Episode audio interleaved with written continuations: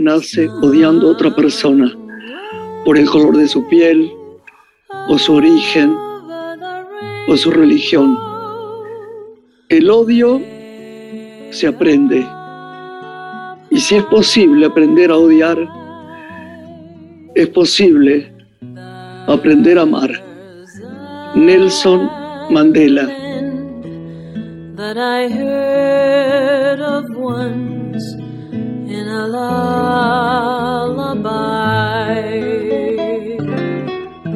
Hola Lore. Buenas tardes, buenas noches. ¿Cómo estás? ¿Cómo va? ¿Bien? Feliz de reencontrarnos. Qué bueno, mi amor. A mí también me da gusto. Qué linda es la radio, ¿no? Qué bien se pone uno. Qué linda es la radio y qué lindo es comenzar cada programa con, con estos regalos que nos haces de poesía, ¿no? Pienso en Mandela y pienso en quien fue un ejemplo en, combatir el racismo y, la desigualdad social, quien estuvo encarcelado durante 27 años y fue quien, como nadie, visibilizó la violencia carcelaria, ¿no? Creo que está en el cariño que se le tiene a uno en Sudáfrica que lo siguen llamando el padre de la nación sudafricana, el querido Nelson Mandela. Qué bueno lo que contás porque es tal cual y es un, un líder de la paz y del amor, ¿no? Qué bueno si adentráramos ese pensamiento y lo hiciéramos realidad siempre. Bueno, hacemos una pausa, ¿qué te parece? ¿Presentamos a nuestro invitado? Vamos a presentar a nuestro invitado tras ella y vamos a viajar por la literatura. Sí, sí, vamos a, a convocar al primero. Dale. Graciela Borges en la radio pública.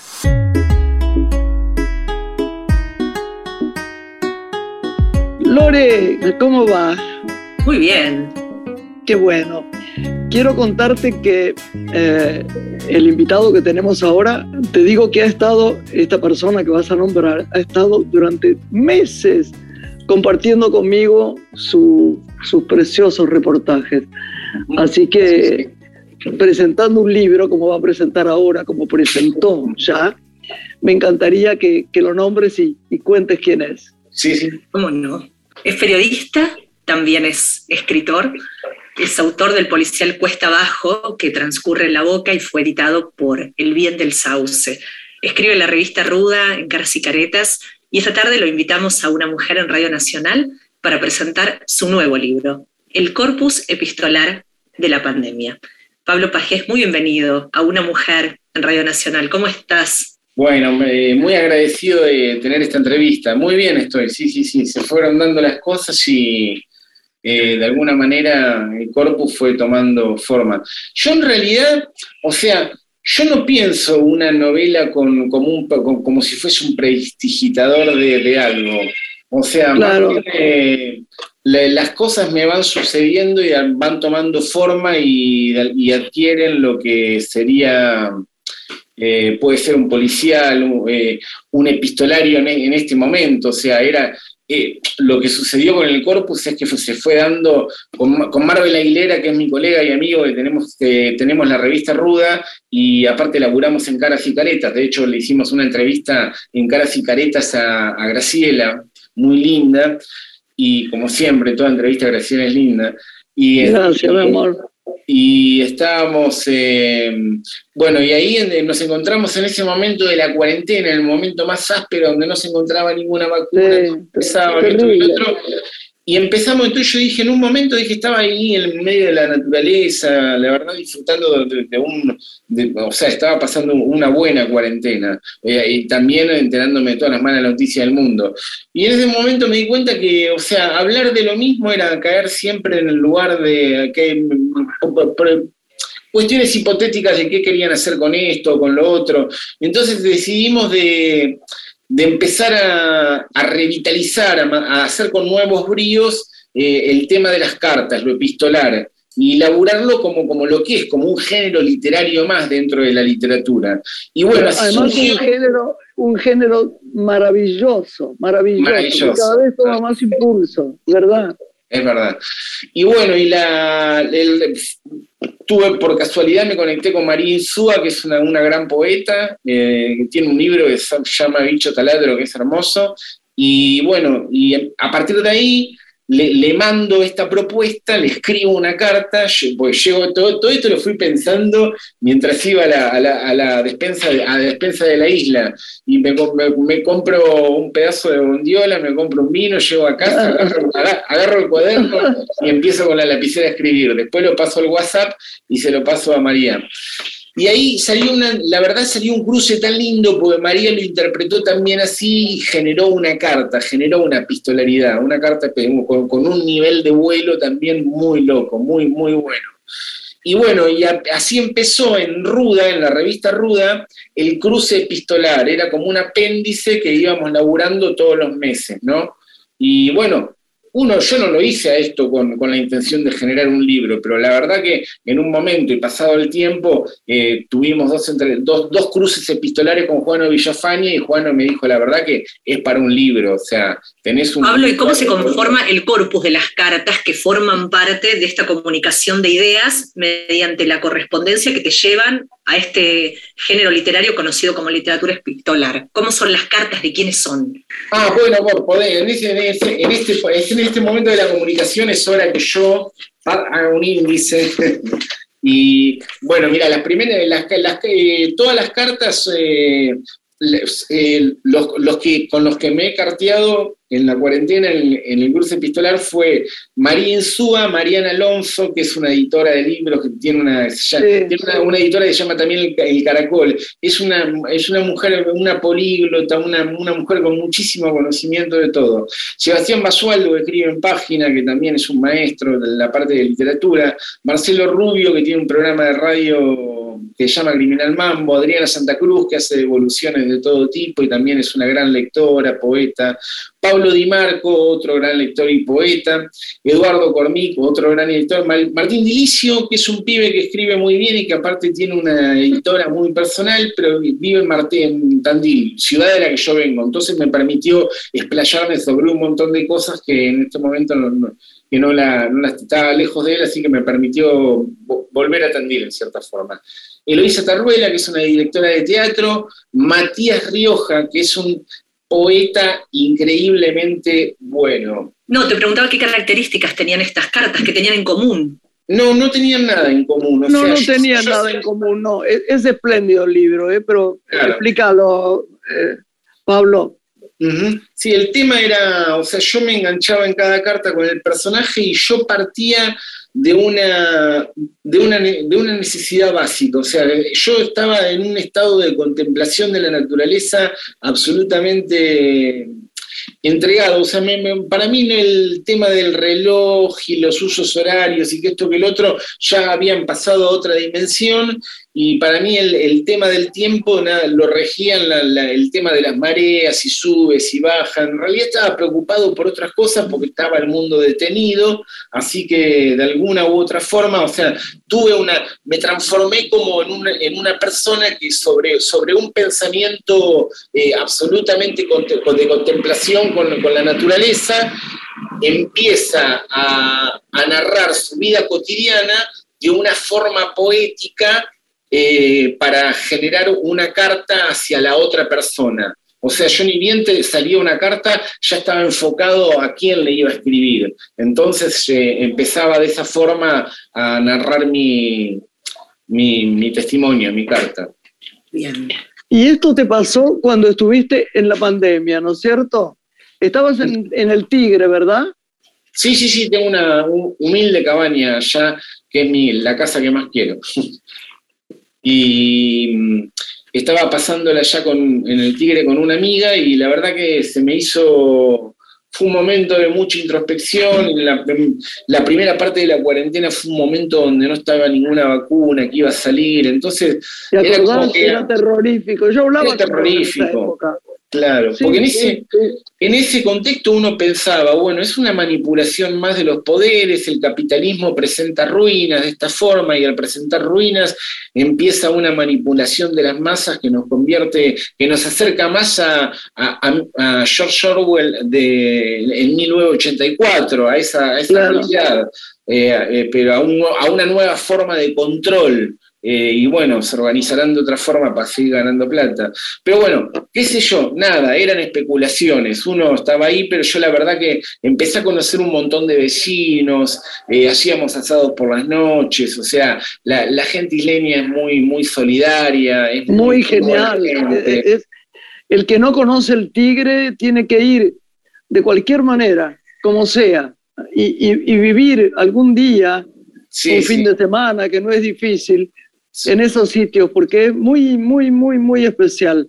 Y creo que son maestría, ¿eh? Sí, sí, sí. Es gente, es gente, la verdad, entrañable. Y así me hice grande, en la cuarentena me hice grandes amigos de que, son mis vecinos, ¿no? que ahora los tengo de vecinos, pero los pude descubrir en su totalidad, en su trasfondo, ahí habitando la, cuarentena, en, ese momento. Así que están también, son parte del corpus epistolar de la, de la, de la pandemia, son parte de las cartas, porque yo hablo de ellos mismos también, y hablo de tantas otras cosas, hablo de, bueno, de muchas cosas.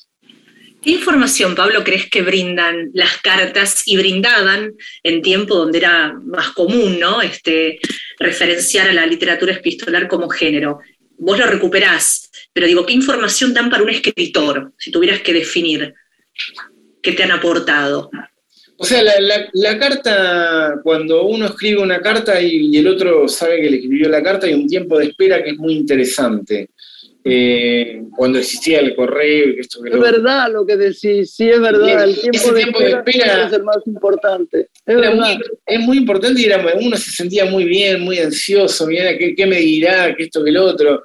Y era, y era maravilloso, ¿no? Y bueno, pensar que la, la última carta de, de Rodolfo Walsh a la Junta fue la puso en un buzón y fue y directamente se enfrentó con, los, con milicos. Pero, o sea, qué fuerte, ¿no? El, valor de la carta, o sea, estar en un... Eh, vos sabés que... Es un testimonio también. Claro, vos sabés que Leonor Benedetto tenía un programa ya hace bastantes años, ¿te acordás, Lorena? Me encantaba. Que era un programa de televisión donde se leían cartas. Y vos no sabés qué efectos surgían en la gente es como, como, como algo a descubrir, como, como una cosa contada al oído. Tiene otra conciencia.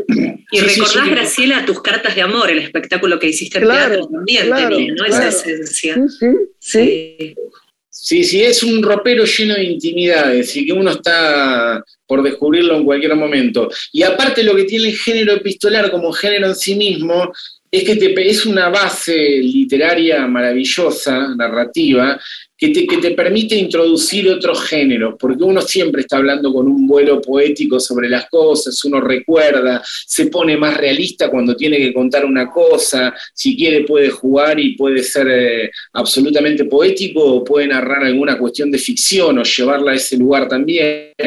Entonces, eh, es muy entretenido, es muy entretenido como género en sí mismo. Y ahí, en ese momento empecé también a, informarme de, Claro, Pablo, y así como tu primer libro tuvo que ver con el policial, ¿no? que fue Cuesta Abajo, este segundo con el género epistolar, ¿estás en proceso de escritura de una nueva obra? ¿O ahora difundiendo esta que acaba de nacer? Bueno, difundiendo esta que acaba de pasar, que mi corpus estoy enamorado de este libro, porque la tapa es, bellísima y, y toda la... Divino.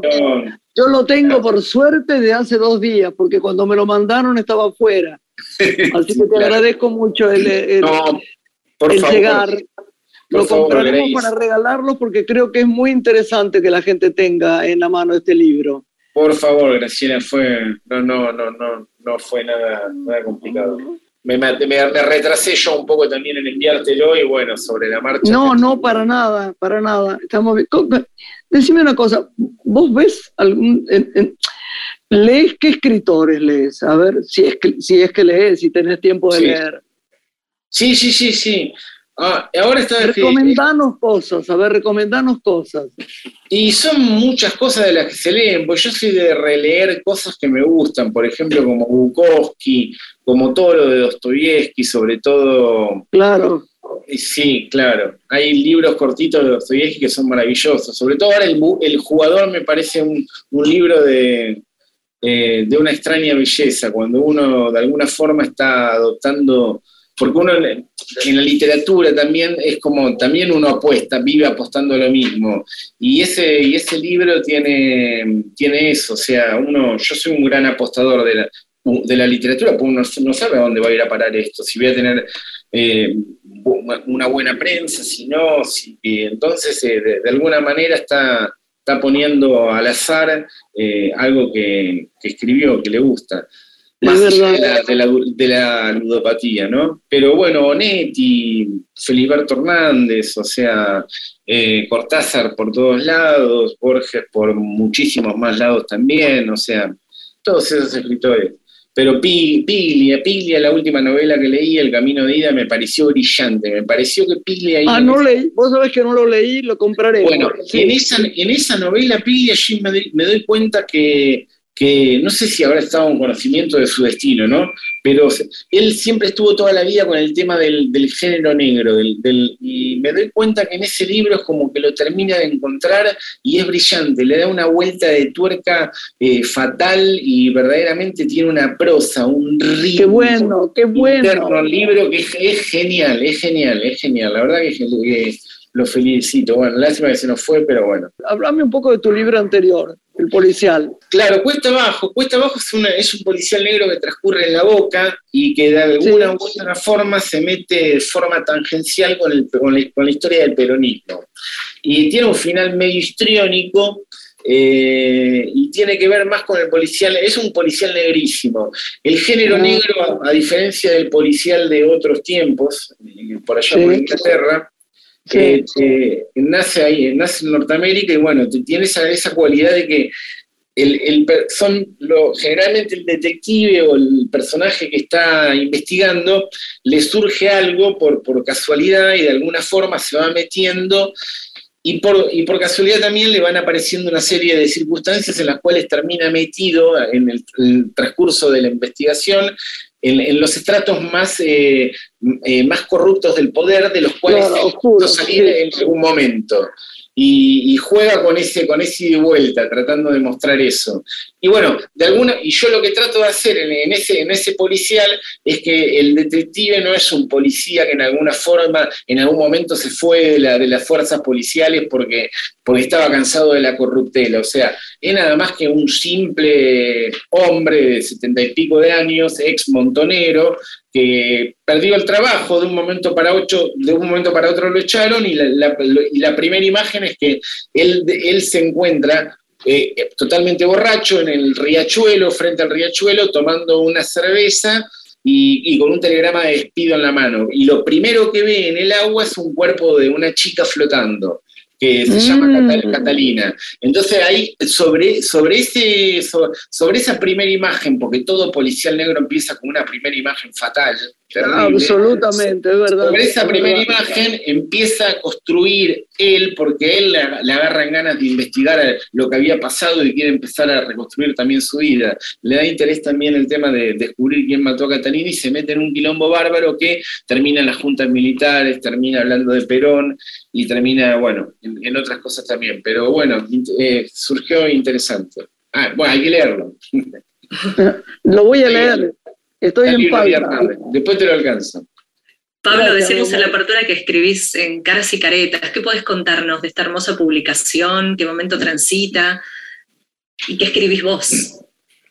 Yo escribo, yo, formo, o sea, yo, escribo con mi colega Marvel Aguilera. Eh, que eh, tenemos la revista Ruda y también es mi colega de escritura. Hacemos todo juntos porque tenemos una buena dinámica de equipo. Entonces vamos sacando las notas, ¿Quién puede ser para caras y caretas y quién puede ser para, eh, para revista Ruda? Y en ese vuelta vamos, vamos laburando y vamos viendo obras de teatro, haciendo evoluciones, todo.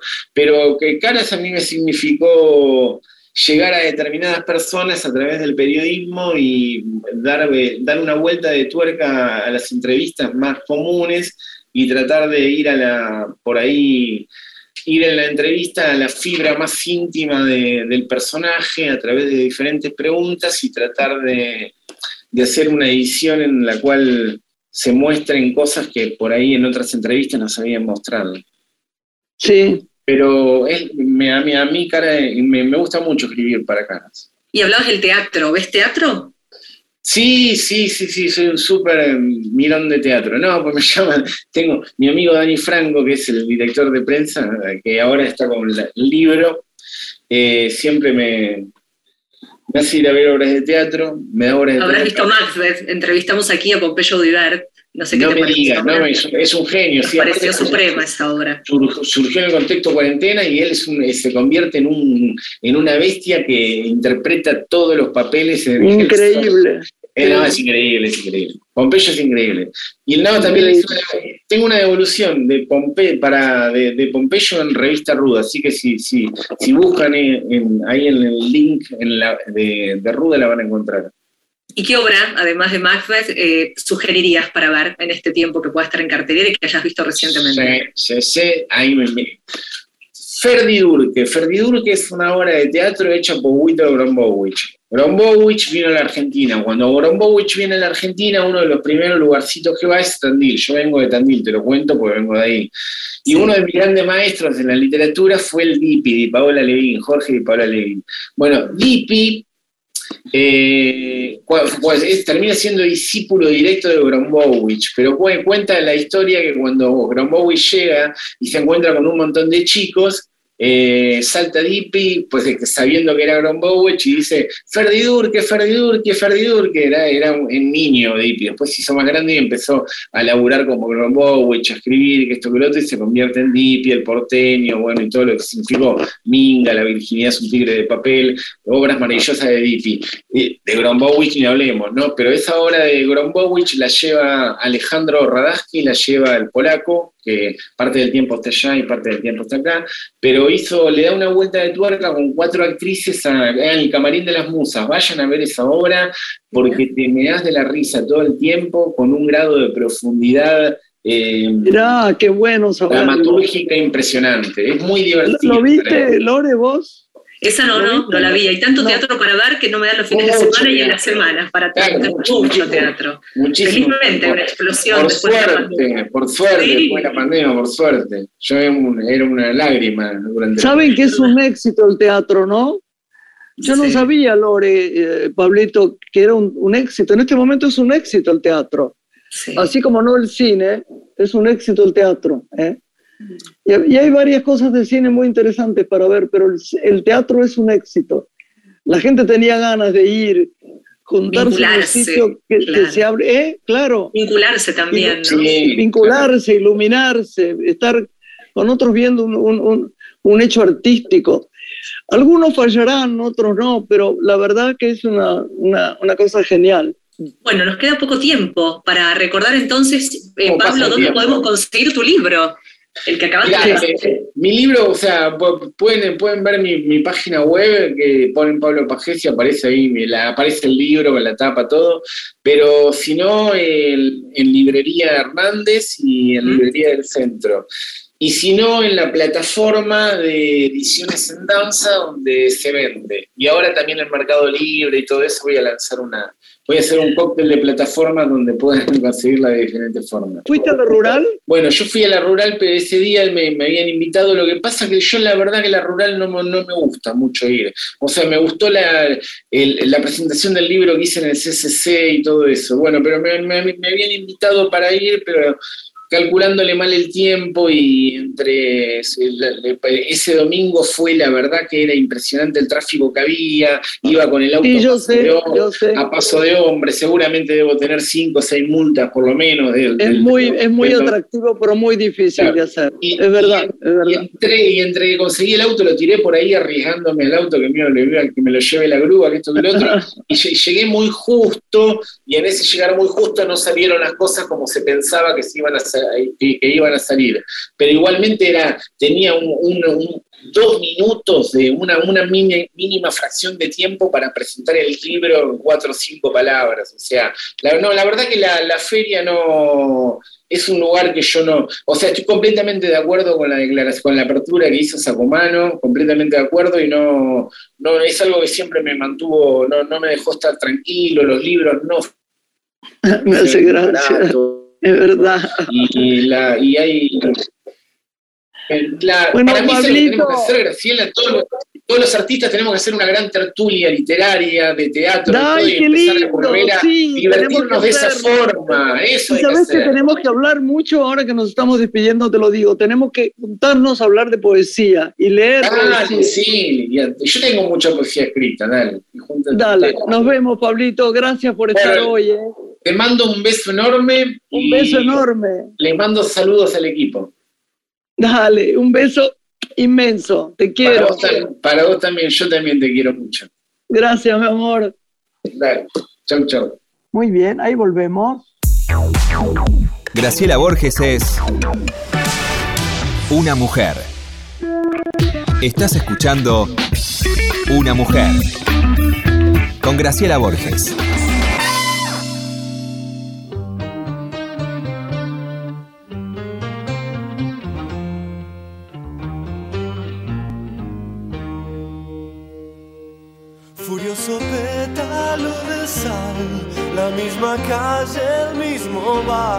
Nada te importa la ciudad si nadie espera.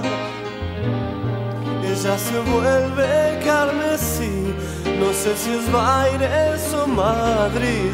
Nada te importa la ciudad si nadie espera. Y no es tan trágico, mi amor, es este sueño, es este sol que ayer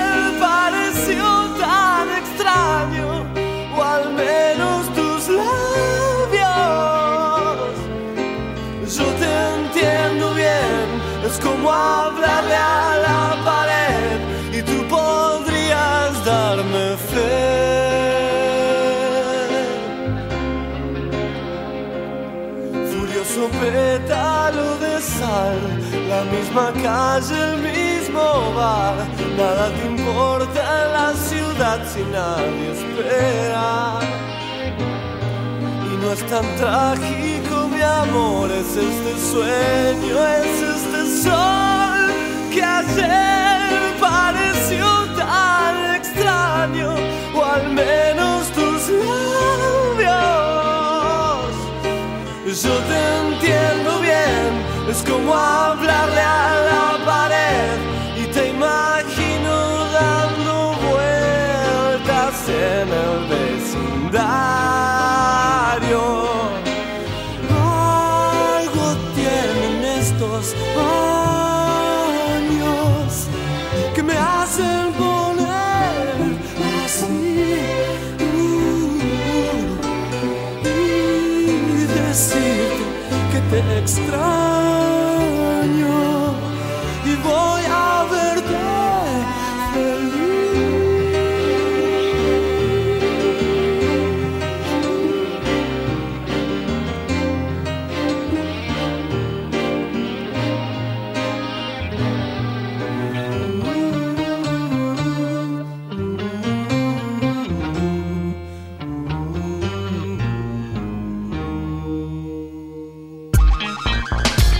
Graciela Borges en la radio pública.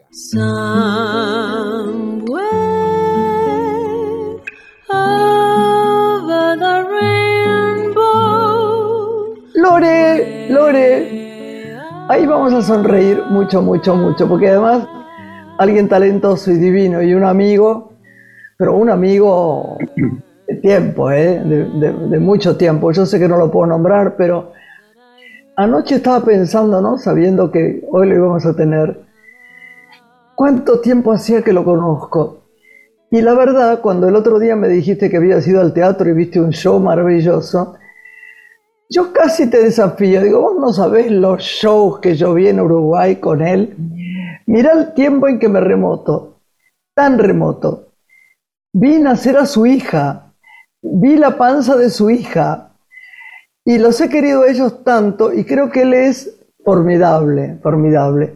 Así que me gustaría que, que lo presentes porque me alegró mucho el otro día cuando me contaste qué gloria es el show, lo cual no me sorprendió, ¿no? Me volví tan loca con este espectáculo que este viernes voy a verlo por tercera vez. Y voy a volver, porque voy siempre con estoy invitados nuevos. Pero vos sabés que vamos a ir por cuarta, porque yo voy a ir en cuanto llegue a. Buenos Aires. Dale. Recibirlo es una celebración, es el referente del Music Hall en la Argentina, es bailarín, coreógrafo, director teatral y también arquitecto. Es el creador, junto a Ana Sanz, de Bottom Tap, que signó la escena del género en nuestro país y de otros países como por ejemplo Uruguay. Inolvidables han sido cada uno de sus espectáculos. Amapola, Tonight, Too Much Smoke, por la Galería Small, Divine, Tango, entre muchos otros que ha hecho. Se ha destacado como jurado en televisión en el programa Showmatch, también trabajó como panelista en Bendita TV y se lució en Bailando por un Sueño. Ha sido el ganador de la versión para celebridades del reality show de moda, corte y confección, y es el conductor del programa Ciudad de Cúpulas de Canal donde allí despliega todos sus conocimientos de arquitectura. Y brilla en Así Vuelvo, este music hall que celebra cada uno de los hitos de su carrera y se presenta de jueves a domingo en el querido Teatro Regina, que ha sido recientemente reinaugurado. Aníbal Pachano, muy bienvenido a Una Mujer en Radio Nacional. Hola, mi amor. Hola, chica, qué placer. Pero qué presentación. Qué, presentación maravillosa. Síntesis de toda su trayectoria, breve síntesis. Pero vos sabés que si seguíamos diciendo, no hacíamos programas solamente con nombrar los premios que tiene. Hola, Aníbal. Hola, Aníbal. Hola, Graciela. ¿Cómo te va? Un placer. Hola, mi amor. Sí, la verdad que cuando la crucé a esta niña que está hablando también de mí, estábamos en la puerta de mi casa tomando un taxi y me encuentro y me dice, ay, vamos a hacer el programa. Y la verdad que me encantó, me encantó que viniera primero a ver el espectáculo, que lo disfrutara. Pero ni este, dudes. Sería un honor. Decime una cosa, ¿cuándo te he fallado yo en un espectáculo? Nunca, siempre has venido. No, hay uno que no vi. Hay uno, espérate que yo recuerde el nombre, no, soy una torpe para eso. Smile, puede ser Smile. No, no lo vi, lo vi había uno que, que estuvo menos tiempo que yo me perdí porque estaba filmando, una cosa así. Divine, puede ser Divine. Puede ser, pero yo adoro verte porque primero tenés una coreografía, unos bailarines, un swim, una... Sabés de todo. Yo me acuerdo que éramos muy jóvenes cuando estabas en, en, Punta del Este haciendo aquel... Se llenaba, ¿te acordás? No podíamos encontrar mesa. En ese no había lugar. Primero no había, en el Convention Center no había lugar. Después no había lugar cuando hice Tango, que estábamos en la estampa. Que se llenaba y llenaba. Y, y, en ese momento no hacía doble función. No sé por qué no hacía doble función. esas cosas de la vida. No había en ese momento muchas dobles. No había por ahí. Pero la verdad que. que eras el único que metía gente en Punta del Este. Jamás tuvo nadie éxito en Punta del Este. No, la verdad que sí, la verdad. Y sigue, sigue pasando, es difícil. Punta del Este es un lugar, este, el uruguayo es un, es un, es un pueblo muy particular, o te quiere o, no te adopta. Y yo creo que los Bottom fuimos adoptados. Yo, eh, sí, yo los adoro, yo los adoro. la verdad que la carrera que hicimos fue impresionante y bueno, y ahora que viste, estamos todos bien, la familia está toda ensamblada, estamos en buen estado todos, eh, a la vejez viruela, como diría mi mamá, eh, estamos con Ana muy bien y recordando mucho todos estos años de trabajo, que han sido muchos y que hemos hecho, digamos, una escuela de, nuestro trabajo y tener una hija tan talentosa también, que es un sol, que es bonita, que es inteligente, talentosa. Tan buena. y buena persona. Tan buena, persona. Nosotros somos buena gente, como digo yo. Sí. Los Pachano San somos buena gente. Sí, es verdad, totalmente. Lore, está tan ansiosa Lore porque ya me habló tanto del espectáculo, la voy a dejar que te diga lo que quiera. Aníbal, has sido a lo largo de, toda tu carrera un descubridor, siempre pienso, de, talentos, ¿no? Y en este nuevo espectáculo tenés al seleccionado del teatro musical argentino y a la pareja campeona del Mundial de Tango. A mí lo que más me conmovió al verte es que por primera vez un artista tan importante da el legado a las próximas generaciones. Y creo que cada uno de los artistas que elegiste tiene la oportunidad de mostrar todo su recorrido de formación, porque baila todos los géneros, canta todas las canciones. Y ahí hay mucha generosidad de tu parte, siendo como decís, tu última obra en la que estás bailando, ¿no? ¿Cómo gestas este espectáculo? Y la verdad que lo estoy disfrutando. Estoy en una etapa eh, como despojado de, muchas situaciones que en su momento no, me beneficiaron. Eh, estoy disfrutando de, poder hacer un espectáculo que era el que quería, que se cumplió la, digamos, el objetivo, rodeado de gente talentosa, eh, con una, un trabajo hecho junto a Alejandro Lavallén, que es mi mano derecha, que ahora vive en México, lo hemos hecho vía Zoom, con Georgina Tirota, que es eh, la coreógrafa, y todo un equipo de vestuario, de escenografía, de peinado, maquillaje. La verdad que son todas glorias del mundo del espectáculo. Y tener una compañía de gente joven para mí es como alimentarme el alma. Y siento que, que cada uno fue elegido y convocado por algo particular. Y, y, siento, bueno, tener a mi alter ego, que es Mariano Magnífico, que es un copado, es un niño inteligente, estudioso, meticuloso, eh, es el mejor referente que tengo como, como artista, como par. Eh, somos igualitos, vendimos a la misma altura, eh, es como el pachanito joven. y luego, bueno, tengo una selección de varones es impresionante, que es Matías Vega, Gonzalo Herbert, Nacho Pérez Cortés, Emanuel Casal, y las chicas que son divinas, bueno, está también una niña trans que es Victoria Molotov, una diosa que la verdad que, ha demostrado un talento impresionante y que todo, el proceso de los ensayos fue de crecimiento y, tirar para adelante en el espectáculo. Y las niñas son Yasmín Corti, Julia Montilengo, eh, Judith Cabral, que son dos cantantes impresionantes, eh, la Cata Catalini, y, creo que, bueno, ahí conformamos eh, el equipazo y, además los técnicos, metemos a los técnicos también a actuar, y, y siento como que el espectáculo va contando un poco el adentro y el afuera del espectáculo. Y eso es lo lindo y creo que va a quedar digamos, como en una impronta. Yo teníamos muchas ganas hace años con Alejandro Lavallén de hacer un espectáculo, un poco homenaje a mi carrera y, y, digamos, en un momento que se había estrenado, me acuerdo, Chaplin en Nueva York y dijimos, ¿por qué no hacer una historia eh, similar o por, por ese lado en el cual pudieras contar todos estos años de trabajo y de esfuerzo? Y la verdad que salió. Empezó en una biopic durante la pandemia. Eh, ahí, viste, en el momento que me puse creativo y dije, bueno, vamos a cambiar la energía. Eh, y empecé en, Mar del Plata, cuando estábamos en un campo, junto a mi hija, a trabajar con Alejandro y pensar, dije, bueno, empecemos aunque sea, por lo menos a darle un bosquejo de qué era lo que queríamos hacer a futuro. Y empezó a salir de a poquito y bueno, escribimos un poco el, digamos, el general de la biopic y ahora empieza el detalle, que creo que estamos en la semana que viene, la próxima, eh, empezando las reuniones, porque va a llevar su tiempo. Entonces creo que el espectáculo tiene mucho, mucho de, mi resiliencia eh, como artista, más allá de la salud.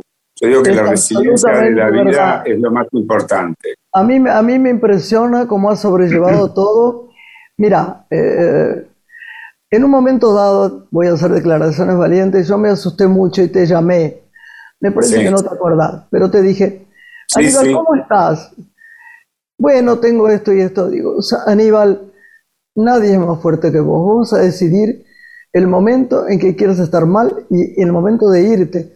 Yo estoy totalmente convencida de que vas a vivir muchos años y muy bien porque tenés una voluntad y un criterio del sentido de la alegría. Porque vos en este momento me alegra mucho de que participes en lo que te hace feliz. Hubo un momento que a mí un poquito, poquito me asustó, que, que ibas y venías de una cosa como un show. Yo no es una crítica para el programa de Tinelli. No, no, no, pero sí. Porque yo le tengo mucho cariño. Pero, fue desagradable. No estabas contento en un momento, en un momento, no, digo siempre. No. Y me preocupé porque eso sí va mal para la salud. Cuando uno hace... Y yo creo, que, yo creo que tuvo mucho que ver, digamos, no, no es la culpa ni del programa, ni de las personas, ni de la pelea. Creo que fue una, una situación en donde yo también entré en un desborde y le permití a mucha gente o a, ciertas personas entrar eh, en mi mundo privado eh, equivocadamente y eso se generó una cosa muy nociva que me provocó mucho enojo, primero conmigo, por no saber manejar la situación, y luego por, por toda esta historia negativa que generó una pelea televisiva innecesaria, vulgar, barata, que no tiene, que, lo único positivo de toda esa historia es haber comunicado al, mundo eh, el tema del VIH y haberlo hecho público y haber explicado y haber enseñado eh, en todos estos años en que se puede estar bien en, con buena calidad de vida, que solamente tenés que usar un preservativo, que te tenés que cuidar, tomar tu medicación en forma adecuada, cuidar tu salud eh, y ayudar a mucha gente que muchas veces lo necesita y que me, escribe por Instagram o, me ha llamado por WhatsApp y, me piden consejos para que, digamos, uno también explique desde la experiencia qué es lo que pasa, porque cualquier virus eh, provoca miedo y paralización y bueno, para eso sirvió. Digo, ese es lo que yo sedimento eh, de positivo de la situación que sucedió en la televisión. Y después creo que he hecho... ¿Sabes qué pasa, Aníbal? Yo creo, con lo poquito que he hecho, bueno, he hecho bastante televisión, pero de otra manera, con Alejandro Doria, en otros momentos. Claro, otro contexto. Entrar, entrar en, en, en, la televisión pesada. Yo no estoy criticando nada, no estoy hablando de nada. No, no, bueno, pero era, era un medio hostil. ¿Sabes qué, qué, siento? Que la gente se desborda.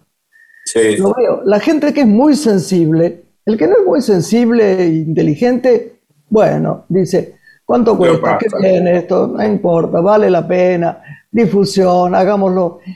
Pero el que, lo, el que realmente se, se cuida el alma, por parecer cursi, pero es verdad, sufre yo veo mucha gente, yo tengo una actriz que adoro, que adoro, no, sé si nombrarla porque no, no importa, pero que yo me acuerdo que la fui a visitar un día en una especie de, lugar donde ella estaba trabajando en una telenovela, ¿no?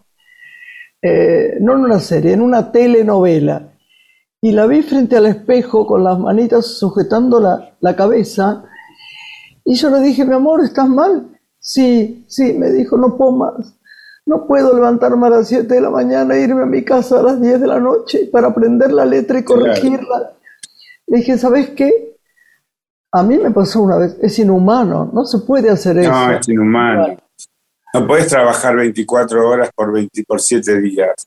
Es todo el tiempo, entras en una vorágine, en una locura que es incontrolable, y eso es un poco también lo que me sucedió, más allá de la problemática de una pelea, Creo que yo estuve mucho tiempo eh, expuesto en horas de televisión, eh, que por un lado me encanta, pero también, digamos, eh, hacía teatro. Me iba, de, me iba bendita, de bendita me iba a Showmatch. Al otro día me levantaba a, a las 7 de la mañana, habiéndome acostado a las 4. Entonces, entré en una vorágine donde uno va perdiendo como el contenido de la situación. Entonces se te desborda todo y empezás a hacer eh, macanas y empezás a equivocarte, empezás a decir cosas que no tenés que decir. Eh, y creo que el enojo fue como la base de entender, eh, en el momento que me dicen que tengo cáncer, a través de la Fundación Salud, Estela Maris Maruso me enseña como a entender el para qué vino esto que pasaba con el cáncer. ¿no? no el por qué, sino el para qué. ¿Para qué, ¿Para qué me traje este estadio que no era necesario?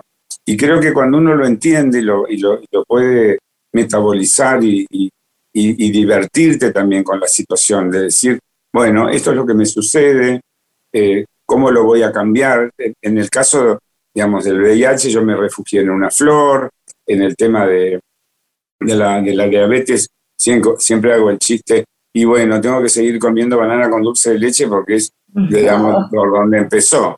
Eh, y con el cáncer me pasó que eh, automáticamente cuando me dicen, vos tenés cáncer de pulmón, pero tenés una metástasis en cerebro, y que no entendía bien qué de qué se trataba, y me dicen, tenés seis tumores en la cabeza, y dije, oh, se me explotó la cabeza, yo no puedo creer. Y a partir de eso empecé como en un estadio de humor, de tomármelo con humor y decir, bueno, a ver, vamos a pensar, el del lado derecho, el del lado izquierdo, el del centro, el de atrás, ¿qué hacemos con todo eso? Y, y cuando me operaron, digamos, nadie creía que llegaba a la operación eh, por el estado en que estaba todo. Y cuando me opera el doctor Servio de la Fleni, eh, maravilloso cirujano, eh, que además me contiene todo el tiempo, todo el tiempo está atento a mí, me llama, viene a ver mi espectáculo, me comenta cosas y, me da esa tranquilidad de decir, bueno, me, despojo y me quedo en sus manos y cuando me desperté de la operación no paraba de hablar. Y me di cuenta y dije, qué loco, ¿no? Porque me habían dicho tantas cosas que me podía pasar, que podía ah, quedarme paralizado, que no sé qué, que no sé cuánto, y de golpe era como un loro barranquero hablando sin parar. Eh, y creo que esa recuperación estuvo eh, como interesante, pero al año eh, en el 2018, yo me descompuse en el 2017 finales, y en el 2018, en un programa de Pampita, estaba como muy angustiado. Me acuerdo que bueno, fue uno de los primeros programas que fui a hacer un reportaje, y, y ahí me di cuenta que esa angustia que tenía como contenida, algo estaba pasando. Y empecé nuevamente a desequilibrarme, eh, ¿viste?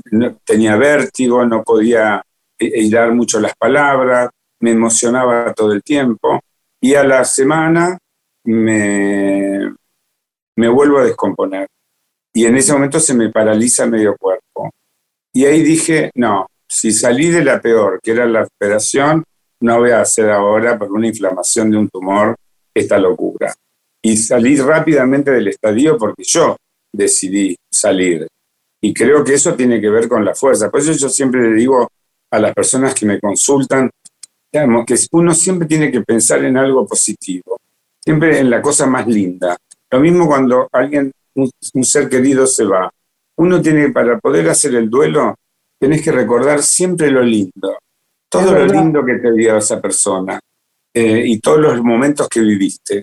Y creo que yo he tenido tantos momentos maravillosos de vida, porque yo tengo una carrera impecable, tengo una, una carrera en donde desde el primer día que dijimos vamos a hacer Bottom Tap, estuvimos tocados por esa varita en donde nos, relacionamos con el mundo del espectáculo más talentoso eh, y conocimos a las mejores personas, no solamente a vos, a Mirta, a tanta gente que nos rodea, Badía, eh, Tinelli, eh, Beto, Vergara Leumann, Cecilio Madane, tanta gente que nos dio y nos alimentó y nos hizo sentir eh, artistas y partícipes de este mundo del espectáculo. Aníbal, en este espectáculo, pensaba al escucharte que en este espectáculo así vuelvo, recuperas un público que vuelve a honrarte y recuperar aquellos primeros espectáculos que hiciste. Y esto se siente en la platea, porque todos saben las canciones de Bottom Tap, de Smoke, de los diferentes espectáculos y momentos que vos recreás, ¿no? En una apuesta que llama mucho la atención porque no da respiro, son minutos de dos minutos y medio, tres escenas concatenadas que terminan siendo una fiesta, porque la gente pasa por todos los estados en este espectáculo. Se emociona, siempre fue así. disfruta, baila, canta. Al final termina siendo una explosión de emociones, honrando tu carrera artística de una manera muy poética. Y creo que esto también es para destacar, como digo, los géneros musicales por los que te permitís transitar. Está el tango, está el bolero, está el formato canción, está el musical, está el musical, están todos los géneros concatenados y articulados, ¿no? Tanto desde la danza como desde la... Porque a mí me gusta, a mí me gusta esa cosa multifacética de, cuando hago un trabajo. Lo mismo me pasa con la arquitectura. Siempre fui un arquitecto inquieto, un arquitecto en el cual siempre me metí a explorar un montón de situaciones diferentes que tal vez un arquitecto común no, no lo hace eh, pero porque yo tenía como una base medio artística a través de mi dibujo precoz desde muy chiquito y de meterme en un mundo interior y entender qué era lo que me pasaba a mí y por qué prefería dibujar y no ir a jugar a la pelota. Eh, y siento como que ese mundo en el que yo me metí eh, me permitió ser un nene eh, inquieto y feliz a la vez y muy pensante y también muy adulto desde muy chiquito. Entonces eso también me permitió entrar en la vida a los 12 años cuando llegué a Buenos Aires a trabajar y a estudiar y a preparar un futuro para poder entrar a la universidad y, darle como, rendirle como una, un placer a mi papá, que era el único profesional de la familia, entonces decir, bueno, yo quiero también ser parte de ese mundo profesional, a una mamá absolutamente creativa, sensible, que hacía cosas maravillosas con sus manos, eh, y, ver que todo se va como uniendo. Y hoy tener una hija que además de ser una artista, eh, canta, baila, actúa y cocina y hace un libro y, tener una ex mujer que es una talentosa que vos decís, esa historia de amor fue tan profunda y tan, tan llena de vida y de vida positiva, eh, donde, bueno, a veces los pequeños desencuentros hacen que uno se separe, pero que en la realidad siempre va a quedar un vínculo porque es un vínculo establecido por familia. ¿Entendés? Aníbal, no podemos dejar de destacar que tu espectáculo Así Vuelvo está de jueves a domingo en el Teatro Regina, en Santa Fe, Avenida Santa Fe, 1235. Ahí estamos, vuelvo y voy con Lorena a ver otra vez tu espectáculo. Nos tenemos que ir, pero yo te agradezco. Dale, mi amor. Dale, le mando un beso grande. Eh, los jueves estamos a las, a las 20 horas viernes y sábados 21 a 45 y los domingos a las 20.30. Disfruten de su vuelo que vale la pena. Con una alegría tan grande que va a bailar. Yo siempre salía bailando de tus espectáculos. Así que gracias por la alegría, mi amor. Gracias, Graciela. Gracias, muchas, las dos. muchas gracias a las dos. Bendiciones. Gracias, bendiciones. Bueno, Lore, precioso programa, ¿no? Hermoso. Con ganas de ir al teatro. Así nos Un beso grande, grande, grande y hasta la semana que viene. Linda semana para todos. Ahí está. Una mujer se ha perdido. Conocer el delirio y el polvo. Se ha perdido esta bella locura, su breve cintura debajo de mí. Se ha perdido mi forma de amar. Se ha perdido mi huella en su mar. Veo una luz que vacila y promete dejarnos a oscuras. Veo un perro ladrando a la luna con otra figura que recuerda a mí. Veo más, veo que no me halló. Veo más, veo que se perdió.